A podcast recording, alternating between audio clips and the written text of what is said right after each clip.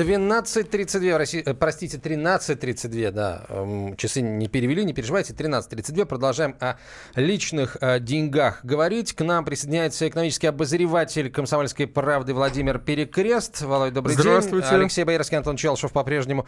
Э, в студии говори, поговорили мы, говорили мы о среднем классе, а сейчас поговорим, поговорим о тех людях, которые очень давно э, вот этот средний класс оставили где-то далеко позади, причем не позади, наверное, а внизу, э, где-то далеко внизу. Речь идет о, о российских э, бизнесменах. У них сейчас не все, прямо скажем, гладко, не все хорошо. Это бизнесмены, которые либо сбежали из России, там опасаясь преследования уголовного, либо не сбежали и не избежали этого преследования, находятся ныне в местах не столь отдаленных. Говорят, э, у них там на горизонте забрежила надежда, Владимир.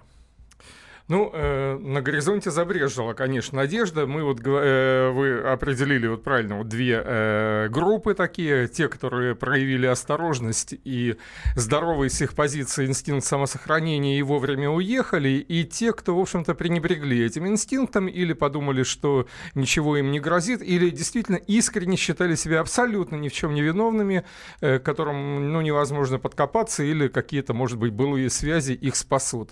Ну вот... Э, многих, очень многих не спасают. Вот тысячи человек, и вот как недавно бизнес-омбудсмен э, Борис Титов заявил, одних лишь тех э, дел, которые, по поводу которых лично к нему обратились бизнесмены, насчитывается 278.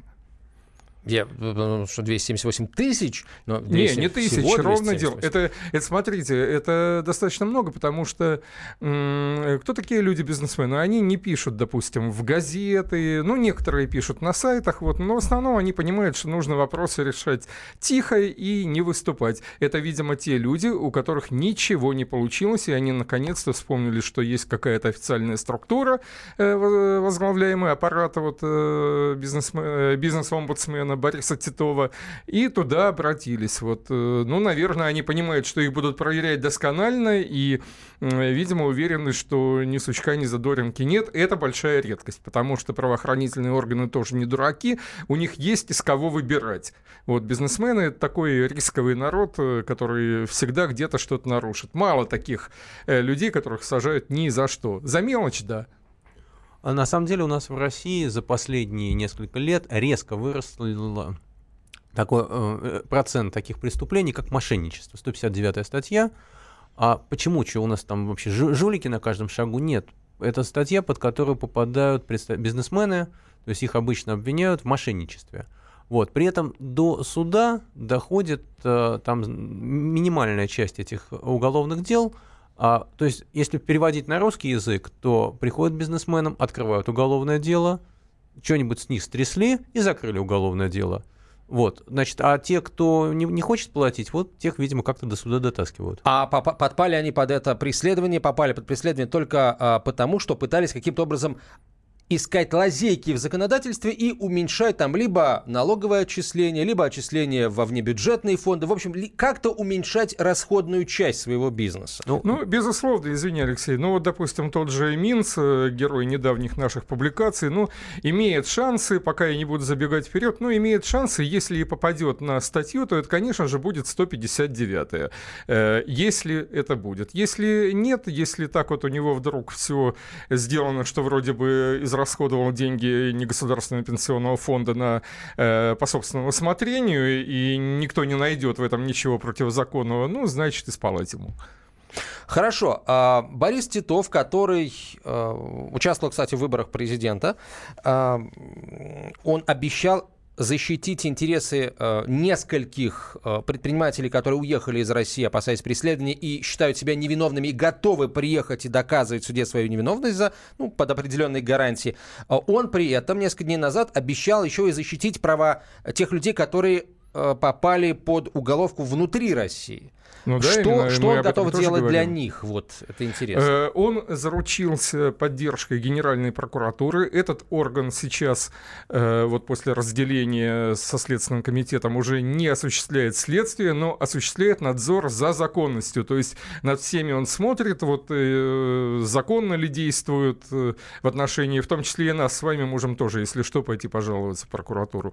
Вот. Законно ли действуют следователи, законно ли действует бизнес, и, наверное, вот там изучают вот вопросы, и недаром вот эм, э, тот же Титов, привезя одного бизнесмена Сергея Копчука, говорит, что на очереди еще восемь. Видимо, вот в отношении этих восьми как-то Генпрокуратура решила, что их, э, в общем-то, можно освободить от уголовного преследования. Но дело в том, что и Следственный комитет — это самостоятельная, э, самостоятельная структура, Генпрокуратура ему не указчик, и теоретически вполне может быть, если не будет гарантий э, согласия Следственного комитета, что они в отношении этих восьми не будут возбуждать никаких уголовных дел, то очень может быть они приедут и дело возникнет.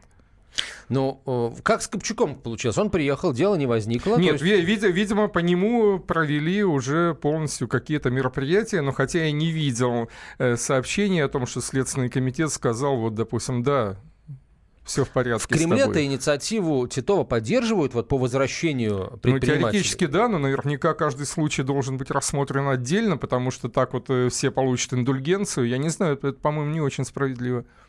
Надо рассматривать. А, хорошо. Есть ли какие-то идеи у вас, уважаемые коллеги, как нам как поступать э, с предпринимателями, которые уже подпали под, э, под статью, может быть, даже отбывают наказание, как их возвращать к, в, в, так сказать, в, в, в юридическую да, плоскость, да, так сказать, да. в, в нормальное поле. русло, в нашу обычную повседневную жизнь. Мы вот тут с Алексеем э, говорили, говорили вчера, и, в общем-то, так вот э, родилась идея, как нам реорганизовать рабкрин э, в современных бытовых, э, бизнесовых, деловых условиях. Вот.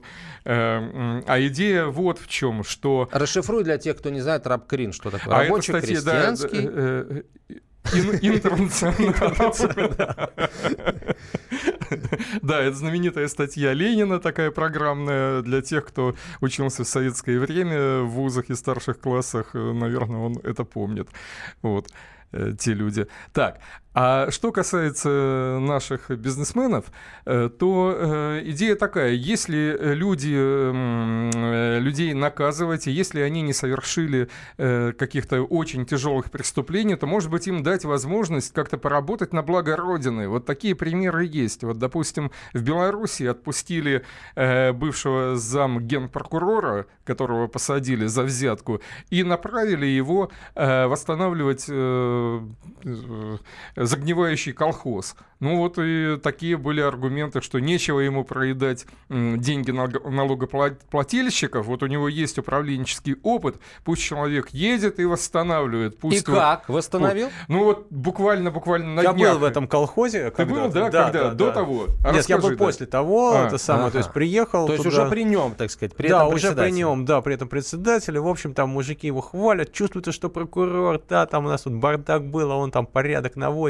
Да. Воровать не дает, да? Да, в общем, ну там, ну там, видимо, уже воровать ничего не, не, не осталось. Нет, ну идея на самом деле очень правильная, что чем он варежки будет шить, то у него есть управленческий опыт, почему бы и нет. Вот, там, ну, а дальше там, ну, понятно, взятки... в, в, в России как это, как, как это можно, вот, что можно Мы сделать? фантазировали вообще, ну, в России отпустить. Но отпустить э, что, как его вот отпустить просто? Вот, э, а может взять и сбежать в этот э, самый Лондон, откуда выдачи нет, как известно, да? Ну, наверное, тут вот можно какие-то таможенные границы, можно какое-то условное а, освобождение обозначить, вот. А можно вот тоже мы сидели, фантазировали, представить к нему комиссара. Вот как было, вот помните, в э, гражданскую армия. Красную армию, гражданскую войну, там, допустим, военспеца, чем ему там в каких-то лагерях у Троцкого погибать. Вот он тоже за Россию пускай борется за страну, а к нему, чтобы он как бы не делал шаг вправо, шаг влево, э, представляют комиссара, который идеологически ему объясняет, что честно, что нечестно. А, знаете, наш эфир сейчас слушают, ну, не, не только вся Россия, но и редакция «Комсомольской правды». Вот, в частности, Виктор Николаевич Баранец в своем кабинете услышал этот разговор и решил решил принять в нем участие. Николай Николаевич, здравствуйте. По внутреннему телефону звонит человек. Здравствуйте, Дорогие товарищи экономисты, разрешите старому политработнику, изучающему Ленина досконально, сказать, что вы допустили ошибку. Раб Крин расшифровывается не рабочий крестьянский интернационал, а рабочая крестьянская инспекция. Спасибо Инспекция, большое спасибо. Помню, что не интернационал, но времени вспомнить не хватило. Да, спасибо, Виктор Николаевич. Спасибо, да. А, так, продолжаем. Вот, но, на, у нас на, минута. Ну, на самом деле, а, если, если кроме шуток, ну вот у нас был бизнес. У нас его было много, он развивался. Были ли бизнесмены, которые привыкли с 90-х годов не доплачивать налоги? То есть правильно это, неправильно, это уже другой вопрос. Конечно, но неправильно, вот, что там но, но хорошо. Без другого вот есть, вообще есть, вот есть, хорошо. Есть, смотрите, есть компания, которая не доплачивает налоги. Угу. Эту компанию бизнесмена посадили, компания разорилась. Ее нет. Если раньше государство недополучало налоги, то теперь оно его просто не получает. Так вот, в сегодняшних тяжелых условиях, может быть, просто вот этих людей выпустить, и пусть они хоть что-то приносят стране. Конечно. Да мы же помним этот случай с Арбат Престижем, где не то что неправильно, а вообще сняли с человека все обвинения, а бизнес разрушился. Вот эта сеть э, Арбат Престиж и гендиректор Владимир Некрасов. Э, у меня, мне кажется, это самый яркий пример. Владимир Перекрест, экономический обозреватель, Алексей Боярский, редактор отдела экономики «Комсомольской правды». Меня зовут Антон Челшев. Друзья, оставайтесь с нами. против понимаешь, чего стоит свободное мнение. Звенья собираются в длинные цепочки. Линия жизни становится точкой. Строчки и дни стежок за стежком. Шьют твое дело с душой и огоньком. Здесь за решеткой начальник, полковник. Моя свобода — это радиоприемник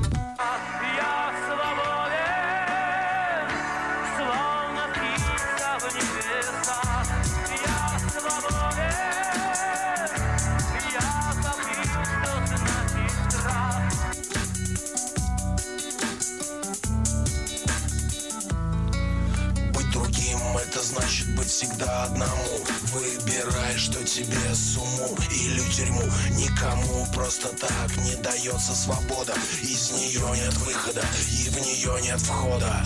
Сода для того, чтобы чай был черней. Понятно? Тогда и себе налей. Я участвую в каком-то сидячем марафоне. Хорошо есть приемник в магнитофоне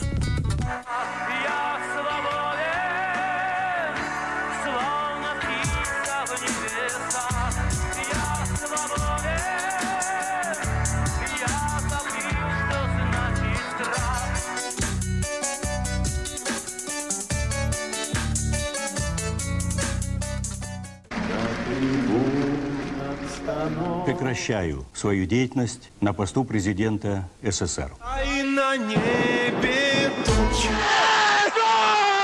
Илья Ковальчук! Я не верю своим глазам! Это с нами уже явно было. Это дежавю.